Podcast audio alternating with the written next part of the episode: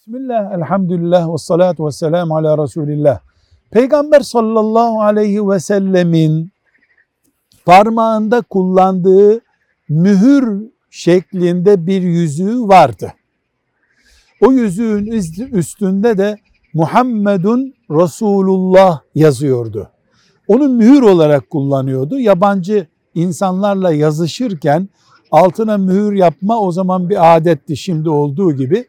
O mühürü basıyordu yazdığı mektuplara veya talimatlarına ama onu yüzük olarak da kullanıyordu.